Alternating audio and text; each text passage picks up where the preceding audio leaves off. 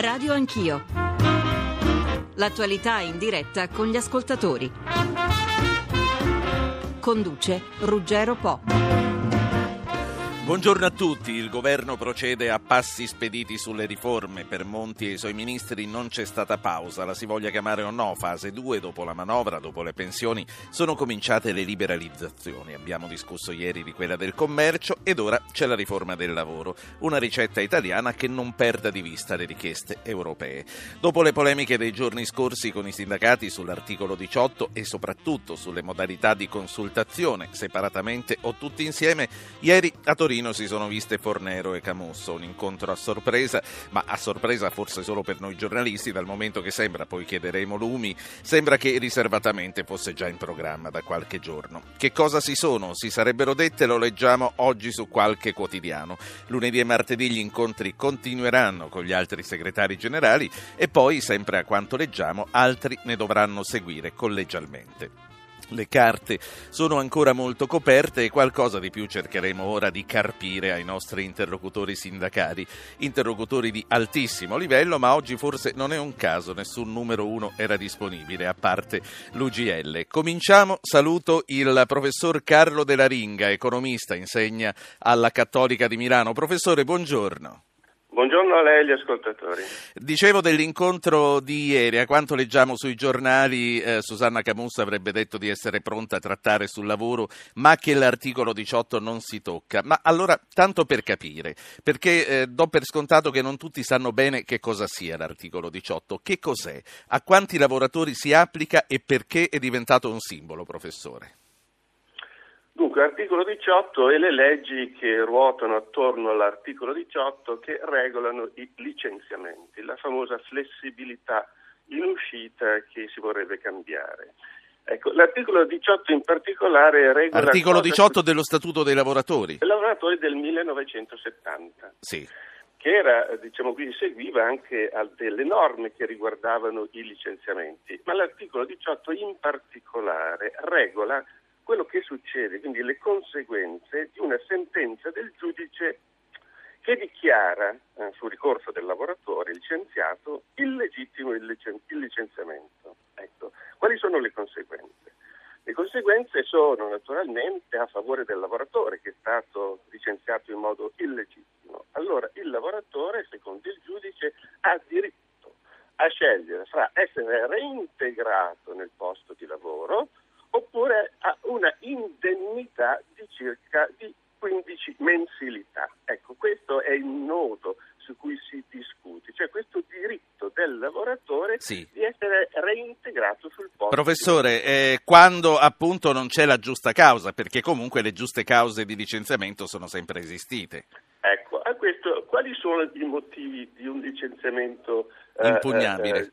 Eh, impugnabile? Può essere quello per giusta causa, in, in, quel caso evidentemente se il lavoratore ha ragione, perché la giusta causa potrebbe presupporre un comportamento veramente violentemente contro l'azienda, essere trovato diciamo così, con, con, con, con, i soldi in mano rubati o, o robe di questo genere, in quel caso naturalmente se il fatto non sussiste, se il giudice dice che è illegittimo, in quel caso il lavoratore mantiene il diritto alla reintegra, cioè non c'è nessuna proposta che voglia togliere al lavoro questo sì. diritto. Le proposte riguardano invece quando il licenziamento è per motivi economici. Per esempio l'azienda non ha più bisogno di quel posto di lavoro occupato dal lavoratore. Questa non è una causa giusta.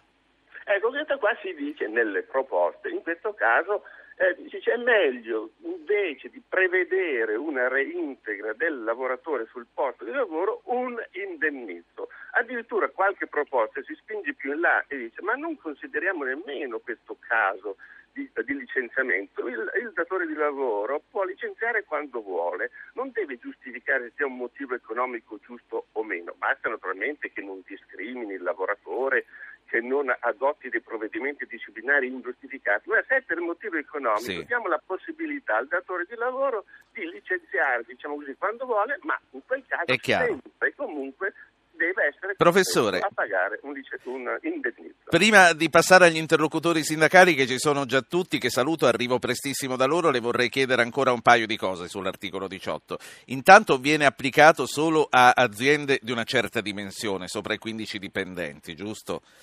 Sì, la reintegra. Grosso modo in che, che percentuale di lavoratori sono interessati? Un 50% Beh, diciamo di più di... Un, anche, anche, forse meno del 50% se noi consideriamo tutto l'insieme del sistema economico eh, eh, che include tutti, tutti, i settori produttivi, quindi anche meno del 50%. Ecco, le voglio Quello chiedere ancora... Ancora una cosa prima di passare ai sindacati. L'articolo 18 è una norma tutta italiana e che cosa ci hanno chiesto la BCE e l'Unione Europea? La BCE non ci ha chiesto espressamente di togliere questo diritto alla reintegra, ma certamente questo diritto alla reintegra è una cosa tutta italiana. In altri paesi, anche quando c'è questa possibilità di essere reintegrato, ma per esempio è, spetta al giudice decidere se è opportuno reintegrare il lavoratore o dargli l'indennizzo. In altri paesi c'è proprio solo l'indennizzo. Attenzione però, questo è importante secondo me rilevarlo, cioè che in certi paesi come la Spagna l'indennizzo è talmente elevato nel caso di uh, un licenziamento per ragioni economiche che le imprese lo considerano un forte costo ed è questo uno, uno deterrente per cui in Spagna, in Spagna è elevato sì. il numero di lavoratori temporanei proprio perché licenziare un lavoratore costa in termini di indennizzo molto, quindi quando si tratta di sostituire con un indennizzo bisogna capire se le imprese accettano di pagare un indennizzo molto elevato, quindi la misura dell'indennizzo è una variabile Professore. molto importante da considerare. Professore, resti con noi. Saluto Fulvio Fammoni che è segretario confederale della CGL. Fammoni, buongiorno. Buongiorno. Poi c'è Giorgio Santini che è segretario generale aggiunto della CISL. Buongiorno Santini. Sì, buongiorno, buongiorno. C'è Guglielmo Loi, segretario confederale della WIL, che ha tra l'altro la delega al lavoro. Loi, buongiorno anche a lei. Buongiorno, buongiorno a tutti. E poi c'è Centrella, Giovanni Centrella, che è segretario generale dell'UGL. Buongiorno Centrella. Buongiorno. Fammoni, ieri dunque lo dicevamo, è la notizia dei giornali di oggi, questo incontro che nessuno sapeva c'è stato, c'è stato a Torino fra Camusso e Fornero. Lei ce lo può dire, era programmato o è stata una correzione di rotta per allentare le tensioni degli ultimi giorni? No, era un incontro che era già programmato precedentemente, come credo sia normale ed usuale, ed è stato un incontro utile perché è servito a chiarire un punto di nostra contrarietà sulle indiscrezioni che erano uscite sulla volontà di come procedere alla fase di confronto del governo, cioè solo con incontri bilaterali in cui il governo ascoltava e poi decideva da solo. Noi pensiamo che ci voglia un confronto formale, in particolare, non solo, ma in particolare sui temi del lavoro e puntiamo a raggiungere un accordo su queste questioni. Mi pare dalle che sono poi uscite ieri di fonti governative appunto sì. che si cominci a ragionare sia di agenda sia di modalità ecco. diverse per il futuro del confronto. Intanto questo è stato un incontro bilaterale. Assolutamente sì, ma questi avvengono sempre, ma questo non è il confronto, è sì. uno scambio di idee. Il confronto deve svolgersi con tutti gli attori attorno a un tavolo, perché se si vuole arrivare a un accordo solo così è possibile, altrimenti... Lei dice là dove i sindacati non si devono limitare ad ascoltare, ma devono avere una parte attiva. Assolutamente sì. E Quindi la concertazione... Lavoro, noi rivendichiamo di arrivare ad un punto di intesa se possibile naturalmente. Ecco, lei dove crede che si potrà trovare l'intesa? Poi sentiamo anche i suoi colleghi. Su quali punti eh, si può discutere e su quali punti invece non si può discutere? Stavamo parlando dell'articolo 18 che a me sembra sempre di più una bandiera più che una eh, cosa di sostanza, o sbaglio? Lei dice che è una bandiera, proviamo a spiegare perché. Lei direbbe che si può licenziare senza giusta causa o in maniera illegittima, no, non lo direbbe mai naturalmente. Quindi se bisogna mantenere una tutela per quello che riguarda la giusta causa, il licenziamento senza giusta causa o un licenziamento illegittimo, bisogna spiegare perché si vuole intervenire sull'articolo 18.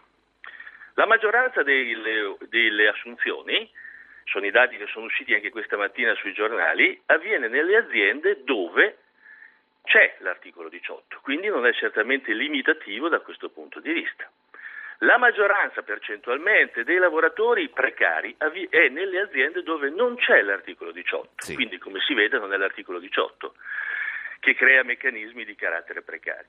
Non è vero che ci sono troppi processi sull'articolo, sull'articolo 18, è vero che ci sono tempi troppo lunghi, per quanto riguarda i processi. Ma allora, ad esempio, è già gente da tempo una proposta di riforma del processo del lavoro concordata fra le forze politiche e discussa anche con le organizzazioni sociali, la proposta della Commissione Foglia, sulla quale se si vuole si può intervenire per dare tempi più rapidi e più veloci al processo del lavoro. Non è vero che l'Italia è la nazione europea più rigida, o che sia l'unica dove c'è il, il reintegro.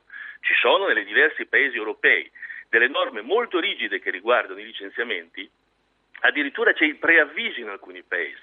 C'è un'indennità anche se il licenziamento è legittimo in alcuni paesi. Ci sono paesi come la Svezia, ma anche la Germania, dove è prevista comunque la reintegra, tant'è che noi siamo nella, sotto Quindi, la media europea della certo. rigidità, la Germania sopra. Quindi possiamo dire che l'Italia non è il paese dove è più difficile licenziare, ma comunque ha questa particolarità il nostro paese. Basta guardare i dati sull'occupazione per certo. dire che non è difficile, sono in crescita i licenziamenti.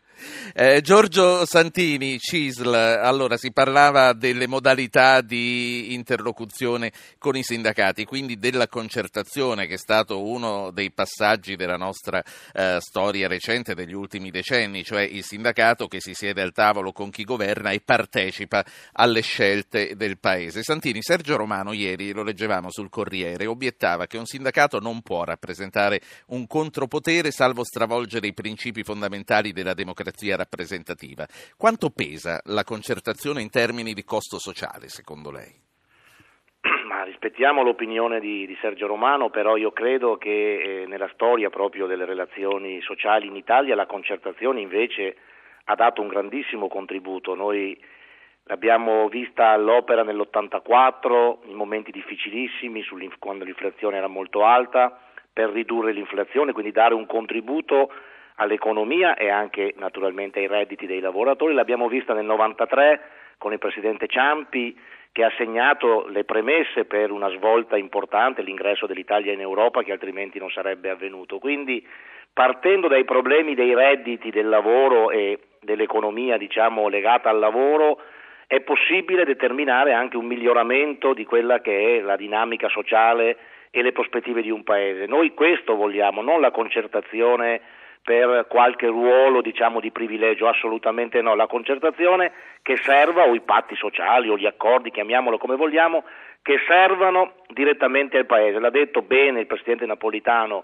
i sindacati rappresentano anche una certa visione di interesse generale. Io voglio ricordare che sono 16 milioni i lavoratori dipendenti in questo Paese, sono oltre 12 milioni i pensionati che hanno lavorato, quindi stiamo parlando di circa 30 milioni di persone che sono stati sì. e che sono come dire, la struttura portante anche delle, dei rapporti sociali ed economici. Questo è il motivo per cui anche in questa materia oggi del lavoro noi non vogliamo, ripeto, riaffermare ruoli vuoti, vogliamo portare proposte concrete per affrontare un certo. dramma. Si parlava del, dell'articolo 18 Guardi, credo c'è un dato che spiega tutto. In questo momento ci sono in Italia poco più di mille vertenze, cause per individuali per l'articolo 18. Nello stesso momento ci sono oltre 110.000 lavoratori che sono in mobilità, cioè sono stati licenziati perché è finito purtroppo per loro il lavoro nell'azienda in cui operavano. Quindi va sfatato il mito che sia l'articolo 18 quello che impedisce di esercitare anche purtroppo la necessità di licenziare quando non c'è più il lavoro. In Italia come in altri paesi europei il fatto che si possa uscire quando non c'è più lavoro sì. dai luoghi di lavoro è ben e ben purtroppo è ben affermato con i dati che le dicevo. Al di là di qualsiasi norma. Guglielmo Loi, eh, Will, ehm, un'altra questione è stata sollevata in questi giorni dal direttore generale di Confindustria che è tornato a parlare della necessità di una maggiore flessibilità, licenziamenti compresi anche per gli statali. Qual è la posizione della Will? Ma che il tema del funzionamento dello Stato non si risolve così. Eh, c'è un problema di responsabilità che è tutta in mano alla politica su come far funzionare la macchina pubblica. Mo adesso che ci siano dei vincoli al fatto che chi gestisce la cosa pubblica, cioè la politica, sia appunto impossibilitata è abbastanza ridicolo. Noi abbiamo valorizzato la contrattazione in azienda in generale e anche nella pubblica amministrazione.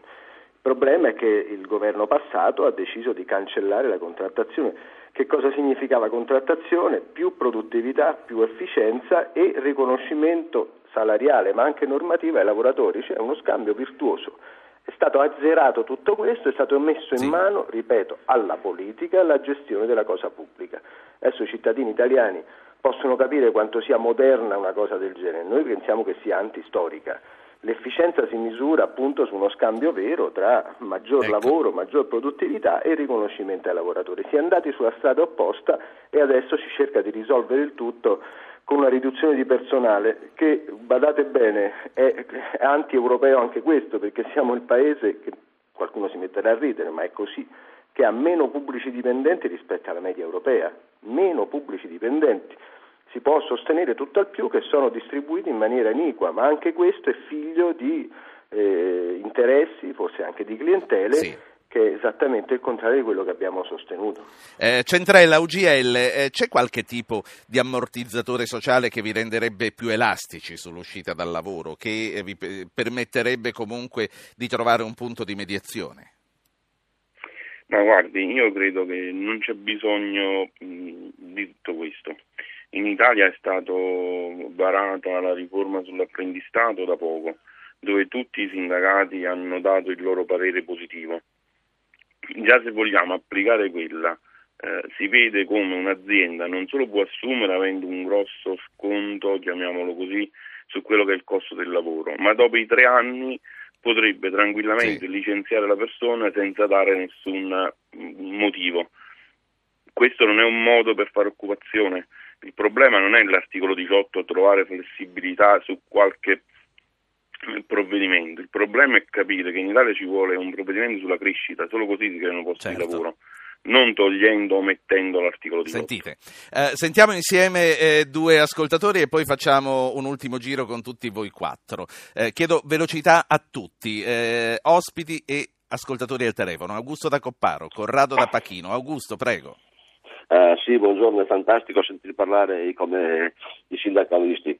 Se ci sono delle persone che sanno cos'è l'equità e la giustizia sociale, sono i sindacalisti, ma sono quelle persone, i sindacalisti tutti negli ultimi 50 anni, che invece hanno portato il paese allo sfascio.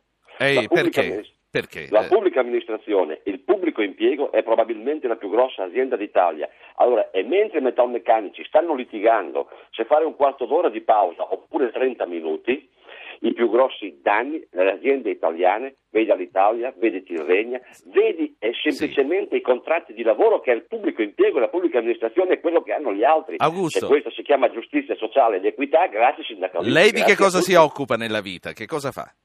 No, dipende, autonomo. È un lavoratore autonomo. Grazie Augusto. Corrado da Pachino, andiamo dal nord al sud. Corrado, buongiorno. Buongiorno, una vita da precario.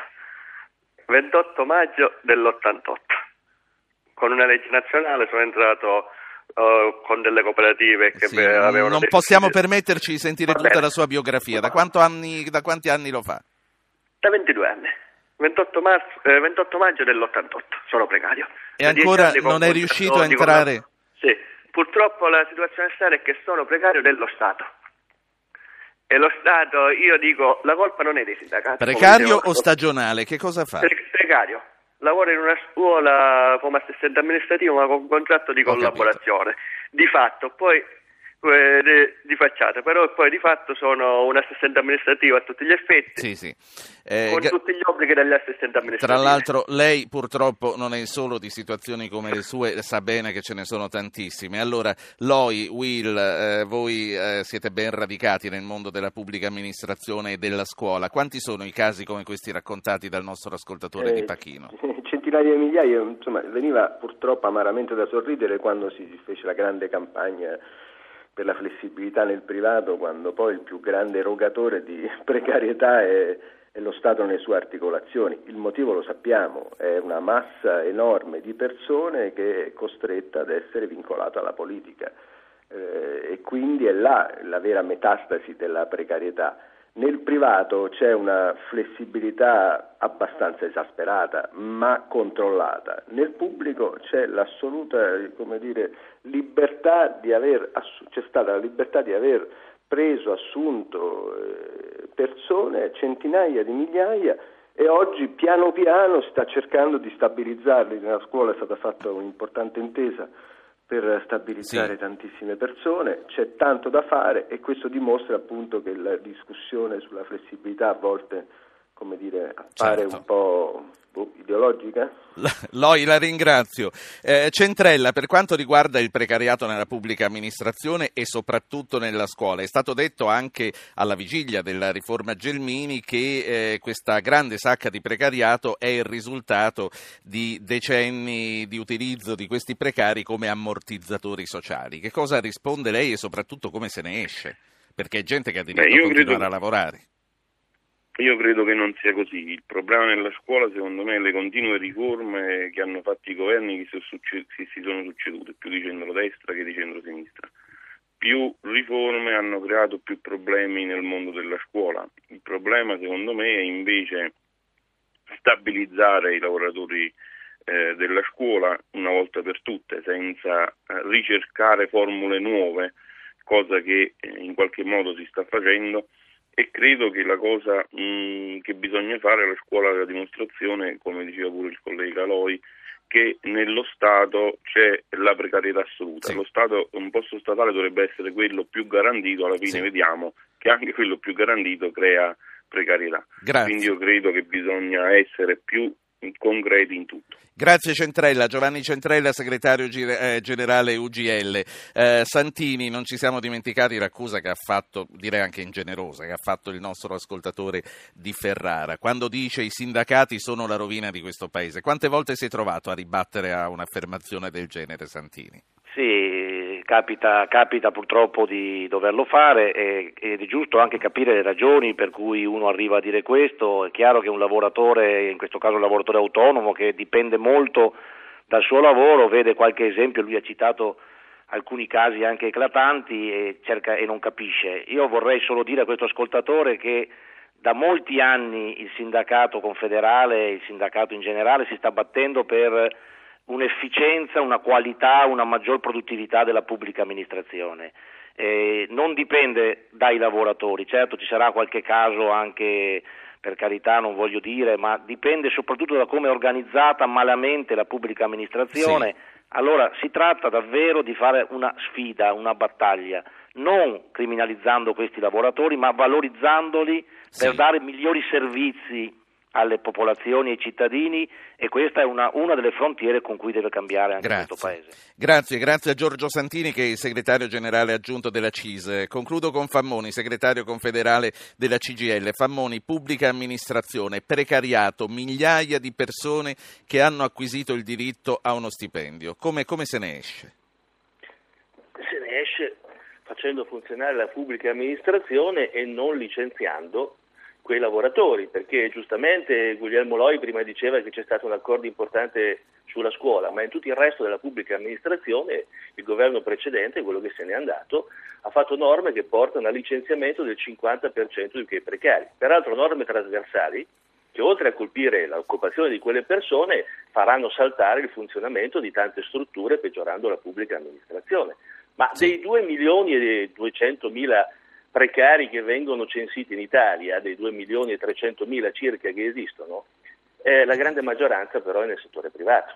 Percentualmente naturalmente c'è un peso rilevante certo. del pubblico, ma noi dobbiamo dare ascolto a quel milione e 6, milione e 7 di lavoratori precari che sono nei settori privati, che lo sono da troppi anni e che hanno necessità di una stabilizzazione. Sì, per questo bisogna intervenire con norme anche semplici che riguardano una riforma degli incentivi e bisogna intervenire diminuendo le forme Fammoni. di lavoro precario. La ringrazio, le dico alla prossima perché ce ne saranno molte e ravvicinate di prossime volte, vista la stagione che ci aspetta. Grazie a lei, a Fammoni. Ivan Malavasi, presidente della Rete Imprese Italia. Buongiorno, dottor Malavasi. Buongiorno a lei e radioascoltatori. Nelle trasmissioni delle settimane scorse e leggendo anche i giornali abbiamo conosciuto le posizioni degli industriali. Che cosa chiedono invece sul mercato del lavoro le aziende artigianali e le piccole e medie imprese che lei rappresenta? Chiediamo che intanto che cresca, che, che, che questo benedetto decreto sviluppo, perché sullo sviluppo, sviluppo si può ragionare sull'occupazione e quindi su uno dei rami del nostro paese che è l'occupazione giovanile. Certo noi abbiamo un quadro normativo eh, del lavoro che per un verso è troppo flessibile o, o perlomeno poco tutelante e dall'altra forse troppo tutelante e mettere in contrapposizione chi è dentro e chi è fuori. Forse servirebbe una riflessione ampia rispetto alla liberalizzazione anche in questo caso. Liberalizzazione intendo dire che non possono essere persone che per tutele vanno a ledere diritti di chi quelle tutele non le ha. Sì. Eh, il mercato del lavoro è una, una, macchina complicata, molto delicata, il nostro Paese ha creato un piccolo mostro negli anni con normative molto, molto articolate, con contratti infiniti, eh, alcuni davvero di scarsa dignità professionale e anche Senta, umana. Per quanto, per quanto, si può intravedere, eh, come vedete queste liberalizzazioni che sono in arrivo? Allora, le liberalizzazioni sono un processo di crescita economica, hanno bisogno di essere accompagnate perché non si può cambiare dal mattino alla sera, casomai creando qualche guaio particolare ad alcuni settori. Le liberazioni sono, dire, riguardano tantissimi settori, molto è stato fatto negli anni passati, poi abbiamo avuto un lungo periodo di blocco, io credo che vada eh, liberato il nostro Paese da maggiori risorse. Noi non possiamo dare la colpa sempre agli altri, molte le abbiamo noi, mm, la nostra Italia, che è un'Italia meravigliosa, è fatta di privilegi, per una volta tanto non parlo di privilegi della cassa, ma parlo di privilegi di pezzi economici che sono particolarmente tutelati rispetto a chi invece tutele non le ha. Cioè, occorre affrontare parole pesanti come Macigni, certo. Un'ultimissima eh. cosa, un'ultimissima cosa e la saluto. Eh, voi siete mh, forse solo lambiti dall'articolo 18 perché le vostre sono imprese eh, che sono medie e piccole, ma eh, come vi ponete? Eh, secondo voi è un tabù oggi l'articolo 18 o è una cosa che va tenuta in seria considerazione? Guardi, chi affronta l'articolo 18 come un tabù io credo sbagli. Eh, sono passati lunghi anni, io credo che tutto sia discutibile e capisco un diritto importante per i lavoratori, ma quel diritto non può ledere degli altri diritti di lavoratori che invece quell'accesso non ce l'hanno. Quindi occorre mettere sul tavolo l'entrata, la flessibilità, il mantenimento e l'uscita e forse troveremo Grazie. anche accordi soddisfacenti per tutelare i giovani e chi è dentro il lavoro e chi soprattutto deve entrare in un paese dove, ricordo, abbiamo il 30% di disoccupazione giovanile che è intollerabile. Ivan Malavasi, Presidente della Rete Imprese Italia. La saluto, la ringrazio, le auguro buon lavoro. Grazie a lei, buona giornata. Professor Della Ringa, c'è ancora? Certo. Ha ascoltato? Perfettamente. Allora, senta, facciamo le conclusioni e ripartiamo per la seconda parte, parlando anche dell'agenda europea e quindi degli incontri che avrà a Parigi, a Berlino, a Londra e a Bruxelles il Presidente del Consiglio. Fra due minuti, appena dopo la pubblicità, ripartiamo con lei e cominciamo a commentare le cose che sono state dette. Eccoci qua, allora, professor Della Ringa, ripartendo proprio dalla concertazione, quindi da questa rivendicazione che i sindacati fanno di continuare a essere come lo sono stati negli ultimi decenni ai tavoli delle decisioni. Che futuro intravede da questo punto di vista e che costo rappresenta tutto questo per uh, anche un bilancio statale? Diciamo che sul mercato del lavoro lo stesso Presidente Monti aveva detto che si sarebbe consultato con i sindacati. Quindi questa questione di metodo secondo me potrebbe essere risolta velocemente, nel senso sì. che questi incontri bilaterali possono essere considerati dei preliminari eh, utili per mettere a fuoco l'istruttoria dei problemi. Dopodiché evidentemente che concertazione sì, concertazione no, un confronto ha senso, è proficuo se ci si mette attorno a un tavolo tutti assieme e in modo dialettico ci si confronta. Ma c'è il rischio che in nome dell'emergenza, in nome di una velocità che serve, i sindacati vengano un po' messi nel, nel cantuccio? Sì, questo certamente esiste sempre questo pericolo, ma dipende a questo punto proprio dal governo. Si riesce a sfruttare molto bene diciamo così, la lettura della situazione e le posizioni delle parti si riesce ad arrivare con una proposta che è già una proposta abbastanza di compromesso e dà degli argomenti molto convincenti per eh, ragionare su quella proposta. È chiaro che se si parte da mille chilometri di distanza dall'obiettivo ci vogliono mesi e mesi, ma qui è l'abilità di colui che conduce un confronto che deve essere collettivo, di individuare i punti di arrivo e di avere i eh, argomenti convincenti ecco. per eh, raggiungere un compromesso. Due, due considerazioni ancora libertà. Sì, due considerazioni ancora su quello che è stato detto nella prima parte e poi ripartiamo con, con lei e con gli altri ospiti della seconda parte. Intanto quello che ha detto il rappresentante delle piccole e medie imprese dice ci sono sacche di privilegi che ancora non sono state abbattute e non mi riferisco alla casta, ha detto. E poi per quanto riguarda appunto eh, tutto il mondo dei precari della pubblica amministrazione. Sì, i precari in genere. Io vorrei sottolineare questo eh, brevemente. L'articolo 18 è un problema, però è stato troppo enfatizzato, eh, sia perché è quel problema su cui c'è la massima contrapposizione e secondo perché io non credo che sia, dipenda solo da quello il futuro del lavoro e dell'occupazione, quindi è, è, stato messo in una luce che forse è eccessiva. Secondo, il precario, certamente c'è ragione che ha detto che la gran parte dei precari sono la pubblica amministrazione, quindi un governo, un Parlamento che volesse risolvere la questione cominci di guardare al proprio interno. E terzo punto, gran parte dei precari, ricordiamoci, sì. questa è l'anomalia italiana, non solo i contratti di apprendistato a termine di somministrazione, ma le false partite IVA, i falsi stage, eh, le camuffate collaborazioni, certo. cioè quei, lavora, quei, lavori autonomi che non sono autonomi. Tutte posizioni che vanno superate in una riforma ma che allora arriverà. È, sì, ma quello però è un problema talvolta di far rispettare le leggi certo. esistenti. Noi italiani ci siamo portati spesso che quando le leggi non riusciamo a farle rispettare ce ne inventiamo di nuove come diceva eh, il vecchio scrittore dei Promessi Sposi, però non è questa la strada, talvolta avremo sì. la possibilità di impedire un precariato facendo rispettare di più le leggi. Senta, eh, mi permetta di presentare gli altri ospiti, saluto il professor Fabio Pammolli che è direttore dell'IMT, l'Istituto di Studi Avanzati di Luca. Professore, buongiorno. Buongiorno. Saluto due colleghi, il corrispondente Rai da Parigi, Fabio Cappelli. Buongiorno Fabio. Buongiorno a te e ai nostri ascoltatori. E Giuseppina Paterniti che è la corrispondente RAI da Bruxelles. Paterniti, buongiorno. Buongiorno, buongiorno a te e anche ai telespettatori. Parigi e Bruxelles sono state chiamate in causa perché domani Monti sarà a Parigi, la prossima settimana a Berlino, poi il 23 ci sarà l'Eurogruppo, insomma l'agenda europea e il tour che eh, comincia molto, sono molto ricchi. Eh, prima di venire a voi, tre ascoltatori che commenteremo insieme. Velocità ancora lo chiedo a tutti e a me, e a me per primo. Luigi Mancini da Milano, buongiorno. Signor Luigi, buongiorno. Sta aspettando da un po' di tempo, magari ha appoggiato il telefono, ha detto tanto prima o poi mi chiamerà. Ah, eccola, eccola, prego. Eh, che purtroppo è un po' che sto aspettando e devo eh, rispondere su un'altra linea. Eh, mi dica, sono tutto orecchie. No, dica lei quello che deve dire, ha chiamato, no? Quindi qual è la, la posizione che vuole portare? Ma io vi ho mandato una lunga email che riguarda un po' tutti i sindacati che hanno... Sì, a noi è piaciuta e l'abbiamo richiamata perché possa ripetere queste cose. Vada veloce, prego Luigi. Certo, vado velocissimo. Allora, la prima cosa era sui, sul fatto che, che, io, che sono un privilegiato, perché sono un dipendente pubblico da tanti anni, sono classe 1992, una buona posizione, mi sono stancato di fare l'ammortizzatore sociale dei miei figli. Classe 1952, non 92 immagino. No, abbia pazienza, 50. Sì. Andiamo per i 60 anni, sì, prego.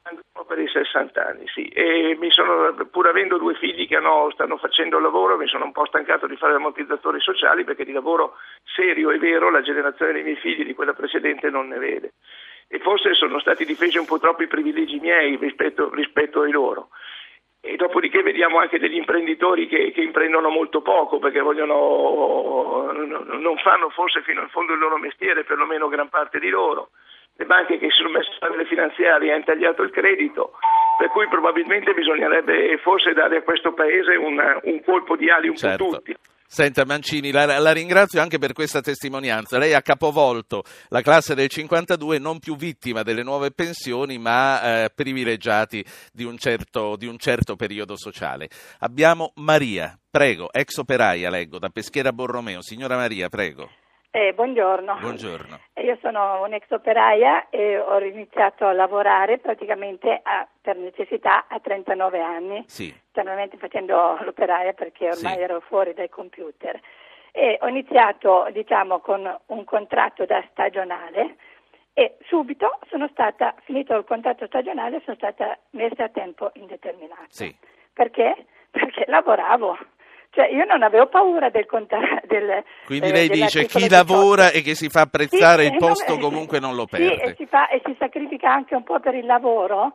non credo, io non ho mai avuto Grazie. paura dell'articolo 18 perché quando noi all'aeroporto di Linate abbiamo avuto delle serie difficoltà, io non sono mai stata chiamata per passare, io, non dico solo io, ma eravamo È chiaro, è chiaro quello che ha detto. Mi permetta di andare avanti perché se no non ce la faremo ad arrivare in tempo alla fine della trasmissione. Grazie Maria, complimenti. Bruno da Roma, prego. Buongiorno, Buongiorno. grazie dell'ospitalità. Vada al sodo. Senta- Sì, vado subito al sodo. Senta, io ho l'impressione che in questa nostra società attuale eh, manchi un po' della saggezza dei tempi, nel senso che sono un po' tutte nozioni che ormai risentono del nostro modo di vivere, che è quello che è, che non sto qui a specificare. Io ho 84 anni e come me ci saranno qualche milione Sì. di italiani in questa età, per cui gente che ha subito la guerra, Sì. le privazioni, eccetera, per cui ci siamo un po' anche noi laureati all'università della vita e per cui anche per questo mi sento Sì. un collega del mio Mario Sì. Anche perché noi siamo tutto sommato mh, cresciuti a tocchi Certo. e bocconi. Quindi con dice- questa premessa dice- che cosa ci vuole dire, signor con questa Bruno? premessa volevo dire che ehm, non sarebbe male fare un pensiero sulle radici di questa nostra società, che bene o male siamo noi. Noi abbiamo salvato l'Italia prima di Monti nel Sì. dopoguerra, mh, accedendo alle possibilità che il Paese Sì. dava per muovere l'economia, rimuovendo l'edilizia per esempio. Noi, mh, ci fu Tupini che fece la legge sull'edilizia popolare, io sono uno di quelli milioni di italiani che grazie a questa legge, dopo 30 anni di Sì. mh, pagamenti, Signor abbiamo Bruno, sì, eh, mi, dice, abbiamo- mi dice per concludere che cosa ha fatto lei nella sua vita attiva? Fatto molte cose, per vivere ho fatto il bancario, però nella mia vita ho fatto il pescatore, l'attore, il regista, il calciatore. Perfetto, congratulazioni, la, la ringrazio per aver chiamato. Allora, professor Pammolli, ripartiamo da questi tre ascoltatori e, e ripartiamo proprio da quello che hanno detto i primi due che sono intervenuti, cioè uno che dice io sono della classe del 52 e mi sento un privilegiato e l'ascoltatrice che ha detto quando lavori non c'è articolo 18 che tenga, nessuno ti licenzia perché ha bisogno di te, professore.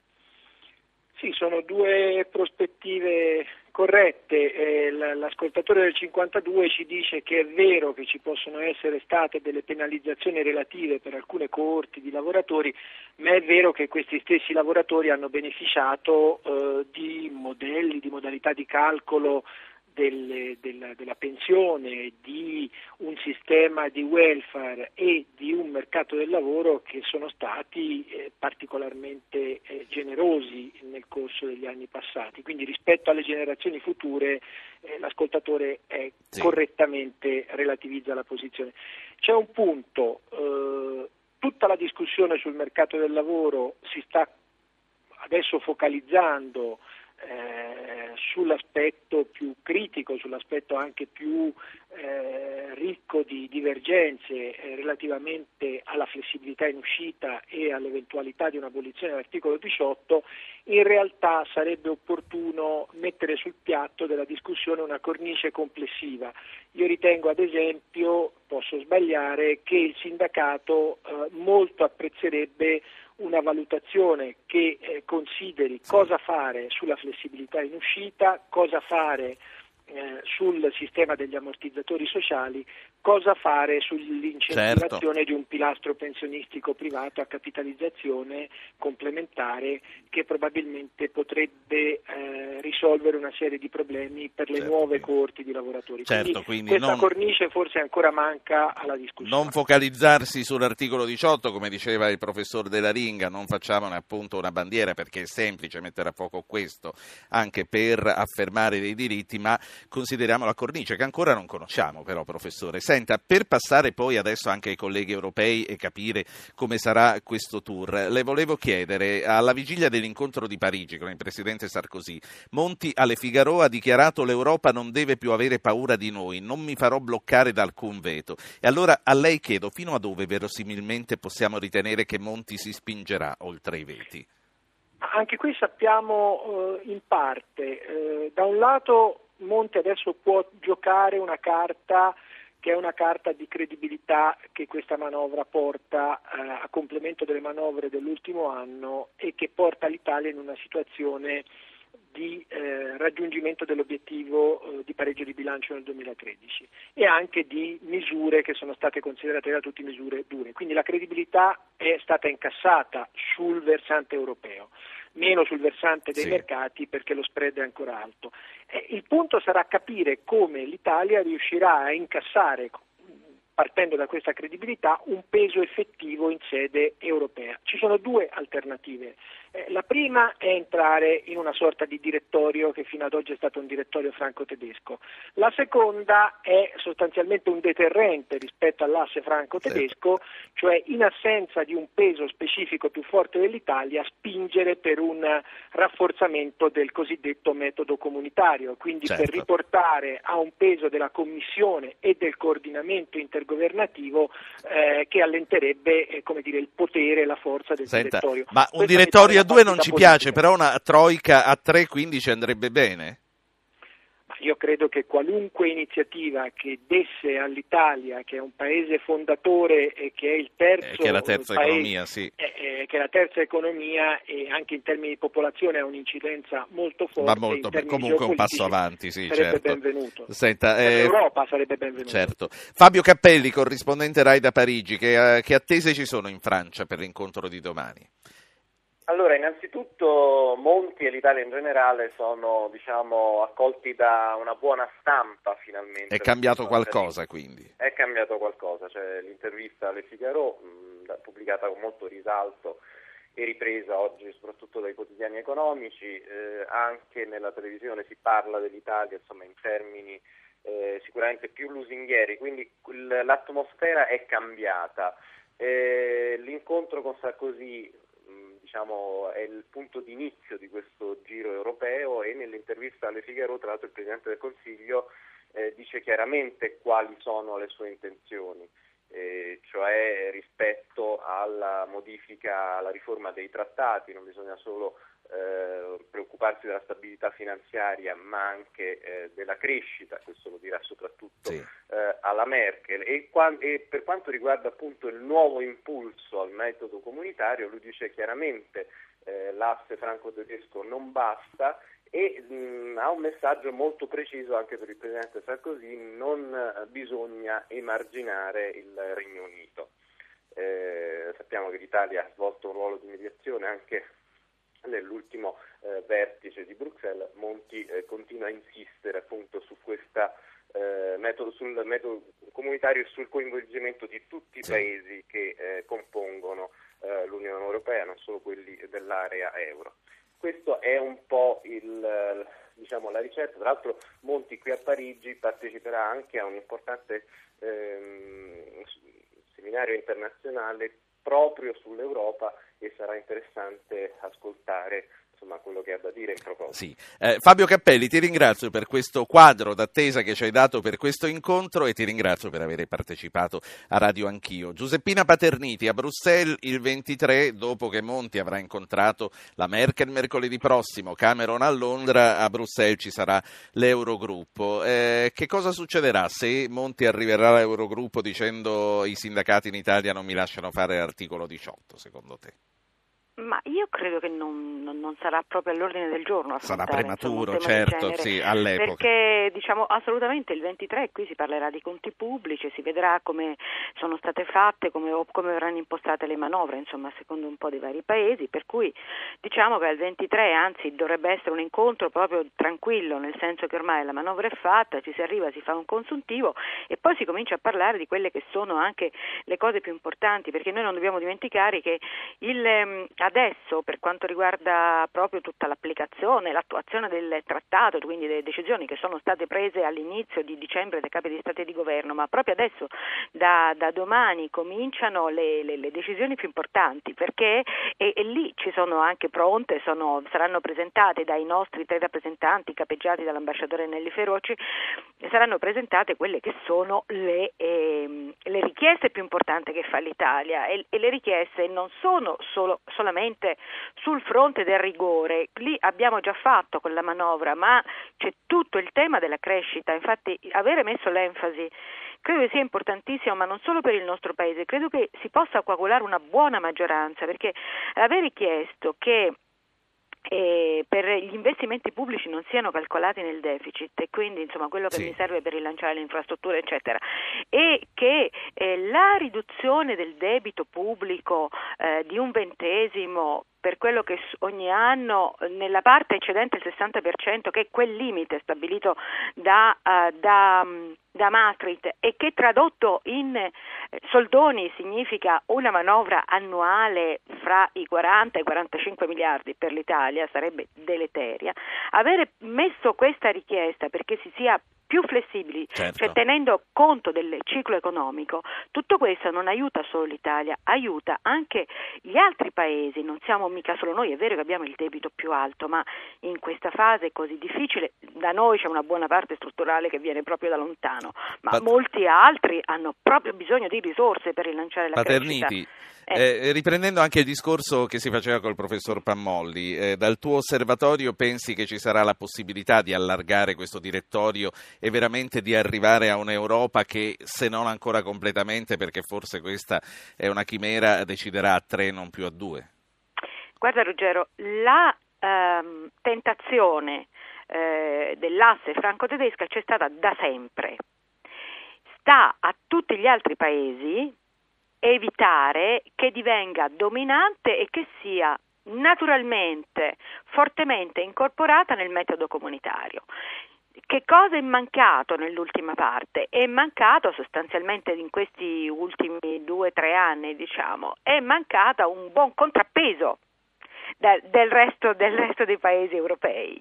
A questo punto eh, sarà inevitabile che eh, il Presidente Monti, da ex commissario europeo, con uno spirito europeista che gli conosciamo, non possiamo dimenticare tra l'altro che sì. ha lavorato ad uno dei documenti più importanti che ha preparato la Commissione europea eh, nell'ultimo, nell'ultimo anno e mezzo e proprio sul mercato unico, sulla competitività, sul rilancio della sì. crescita, quindi sull'apertura proprio degli spazi, sullo sviluppo proprio delle, delle, de, dell'Europa e, e, secondo me eh, sarà inevitabile il gioco con la Commissione europea. Certo. Quindi a quel punto io non credo che l'Italia voglia giocare un ruolo, un ruolo per un nuovo direttorio a tre ma eventualmente per fare pesare in, questa, in quest'asse franco-tedesco il metodo il comunitario, peso, certo. il metodo comunitario che è il metodo dell'Unione Europea, grazie. senza la quale non si va avanti. Giuseppina Paterniti, corrispondente RAI da Bruxelles, grazie per questo intervento, un paio di ascoltatori e concludiamo con i nostri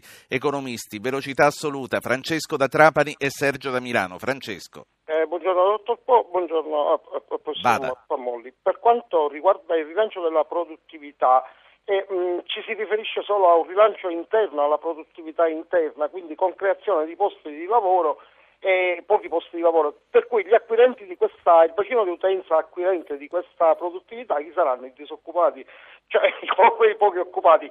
Io penso che eh, fra i paesi della moneta unica ci dovrebbe essere uno scambio delle, eh, dell'esportazione. Certo. Al limite noi dovremmo importare certo. solo visto che abbiamo... Se no, lei dice produciamo per consumatori che non possono esatto. servirsi eh. di ciò che... Grazie esatto. Francesco. Sergio da Milano, prego.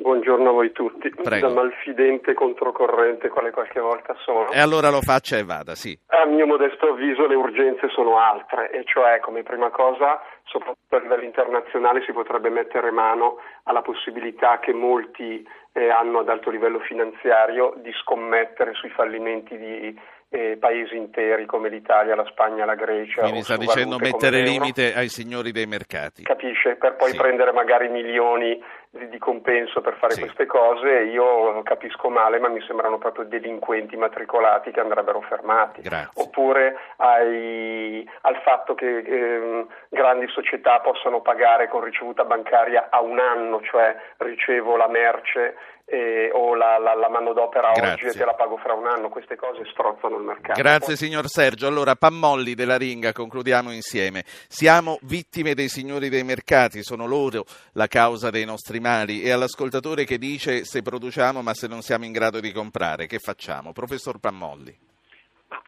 gli ascoltatori hanno toccato due problemi che l'Europa affronta, uno è riferito al fatto che abbiamo condizioni dell'economia reale dei paesi dell'Unione molto diversi in termini di tasso di crescita, di bilancio dei pagamenti, di capacità di esportazione e il secondo punto anche di livelli di inflazione.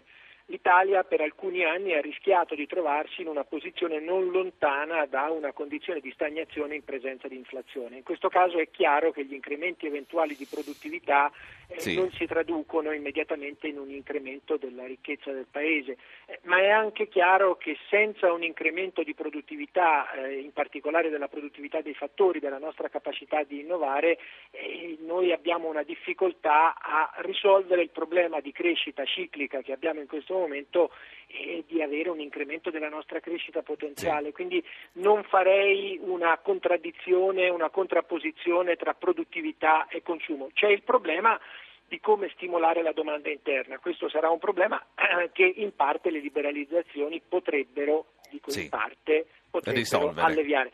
L'altro punto è quello di un'unione monetaria che costringe e ha costretto paesi più deboli dal punto di vista fiscale a fare emissioni di titoli obbligazionari in una valuta che non è stata più la valuta nazionale, gli ha tarpato le ali in termini di flessibilità e di svalutazione, però sappiamo anche che quella politica ha portato a delle politiche dissennate dal punto di vista fiscale e quindi da questo punto di vista più che gli speculatori dobbiamo sì. forse interrogarci sulla uh, capacità dell'architettura dell'Unione monetaria di promuovere una convergenza sì. reale eh, sulle politiche fiscali. Eh, questo mi sembra sì. il vero punto. Non, di nuovo non andrei alla caccia all'untore no. eh, sulle dinamiche di mercato. Professor Della Ringa, abbiamo parlato della Francia, della Germania. Professore, che cosa accadrà prevedibilmente nei prossimi mesi ai colleghi europei? Mi sto riferendo alla tripla della Francia, alla Spagna dove Rajoy ha aggiustato dal 6 all'8% il deficit che gli è stato lasciato dai socialisti, alla Grecia che rischia il default eh, con un rischio che ancora non si è allontanato. Che, che scenari prevede, professore?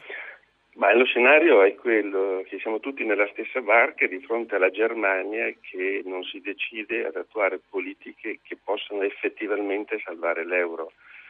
Perché se la Germania non si espande, visto che è un paese che ha grandi avanzi di bilancio e continua a chiedere eh, un rigore di bilancio aggiuntivo per quanto le economie siano in recessione, e allora le economie, l'Italia, la Grecia, ma in futuro anche la Francia, potrebbero avvitarsi in un circolo vizioso dove occorre fare manovre recessive per correggere squilibri di bilancio causati dalla recessione, capisce?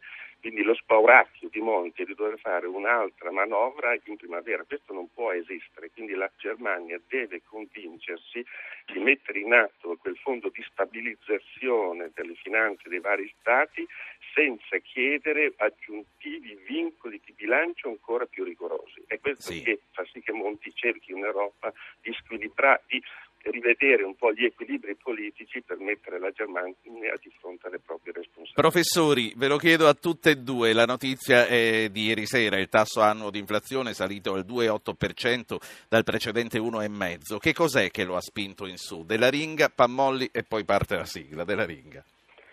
Qui le liberalizzazioni possono fare e le privatizzazioni perché effettivamente qui l'inflazione in questi anni è stata alimentata da rendite in molte parti del nostro sistema economico e con questi tassi di aumento dei prezzi che poi vanno nei salari e poi ancora nei prezzi si ripresenta quella perdita di competitività che accanto al debito pubblico è il grosso problema della nostra economia.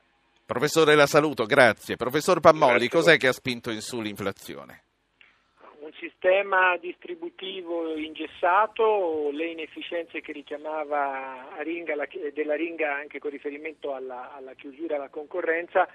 Da questo punto di vista sia le forze politiche sia le componenti economiche dovrebbero in questo momento analizzare proprio questo dato per capire che forse alcune delle battaglie contro le liberalizzazioni e a tutela di rendite eh, sono ormai battaglie di retroguardia inaccettabili eh, che hanno anche un costo politico molto sì. alto. Quindi forse questo dato potrà aiutare, me lo auguro, un consenso maggiore su alcune iniziative che a partire dalla distribuzione pensiamo ai carburanti, pensiamo alle farmacie, sì. vanno a rimuovere alcune rendite di posizione che sono in costi aggiuntivi per i cittadini. Grazie anche a lei, noi abbiamo finito, ritorniamo martedì, domani festeggiamo anche noi la Befana, alla prossima settimana.